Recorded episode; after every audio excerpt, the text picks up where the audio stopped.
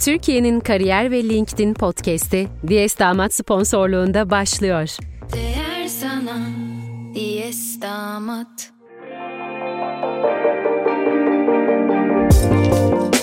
Dijital Kimlik Atölyesi podcast'inden herkese merhaba.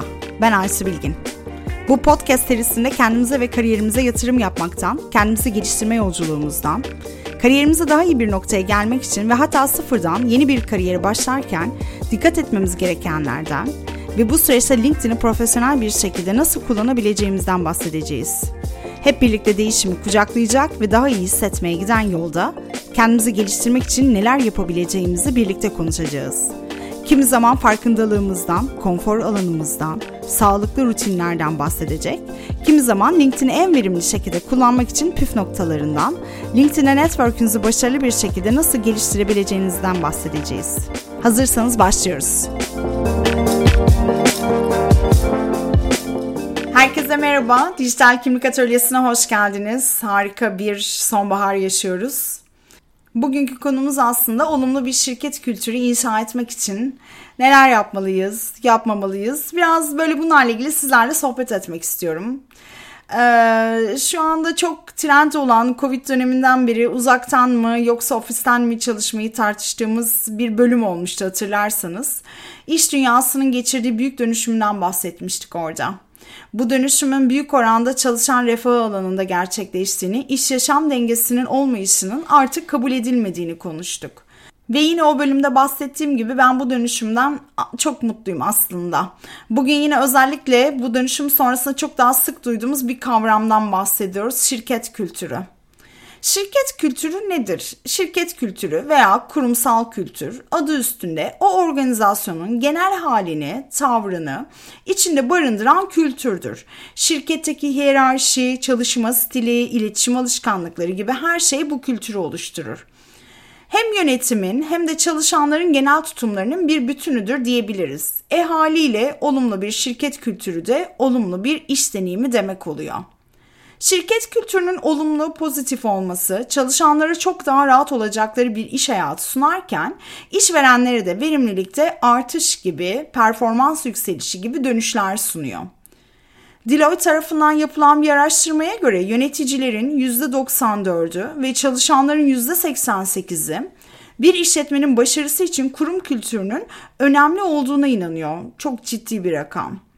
Amerika'da işe alım hizmeti sunan yazılım şirketi JobWhite'ın verilerine göre ise iş arayanların %86'sı için kurum kültürü ön, oldukça önemli bir faktör. Ben de kesinlikle çok çok önemli olduğunu düşünüyorum. Kurumsallaşma ve şirket kültürü en çok LinkedIn'de de konuştuğumuz konulardan ee, ve şirketlerin bu noktadaki e, durumlarını aslında nasıl yansıtabileceğimizi tartıştığımız konulardan bir tanesi diyebiliriz. Artık kimse sadece hafta sonu yaşamak için çalışmak istemiyor. Haftanın her günü bizim, her günü güzel geçirilmeyi hak ediyor. Günlerimizin büyük bölümü katı kurallar, katı hiyerarşiler, stres ve kapalı iletişimle birlikte neden geçirelim ki? Peki olumlu bir şirket kültürünü sağlarken nelere dikkat etmemiz gerekiyor?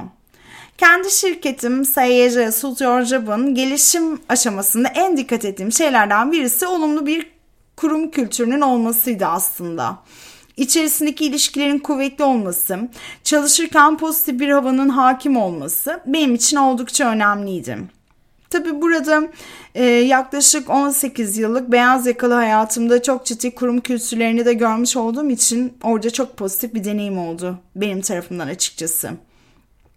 Bunu kurabildiğimizi düşünüyorum. Mutlaka gidilecek yollar vardır.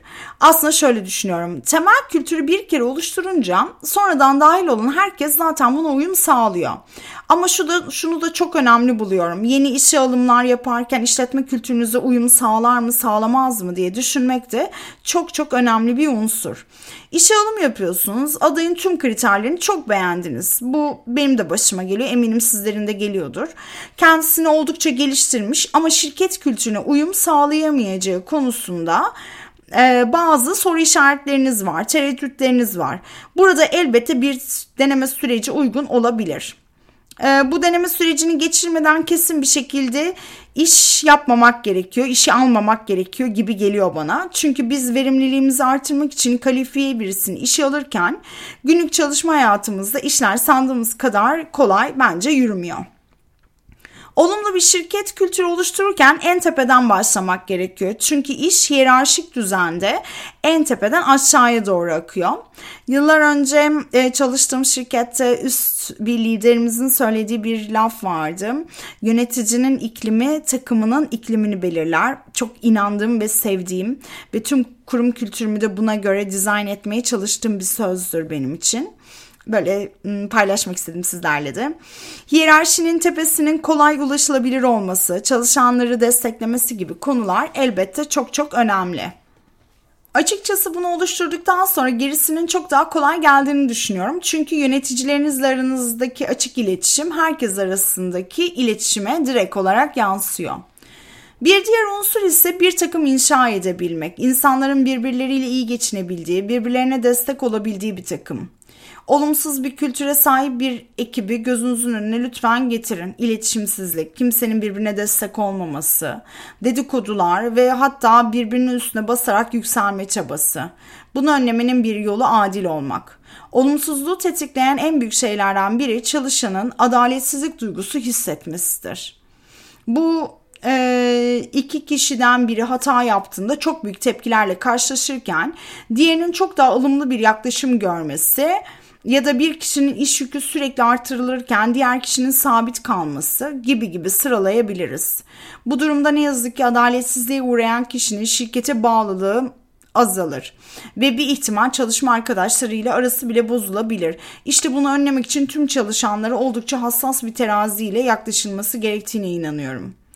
Birlikte hareket eden, aynı zamanda iyi geçinebilen bir takım inşa etmek için başka bir püf nokta ise bu takımı iş dışında da görmek. İş haricinde farklı etkinlikler düzenleyerek tüm takım arkadaşlarının birbirleriyle bağ kurmasını sağlamak güzel bir örnek. Bunu şu an Türkiye'de kurumsallaşmış pek çok firma çeşitli eventler, organizasyonlar düzenleyerek yapıyor. Belki siz de o firmalardan birisindesinizdir e, eminim e, mutluluk verici anlar yaşanıyordur ve herkes birbirini çok daha iyi tanıyordur.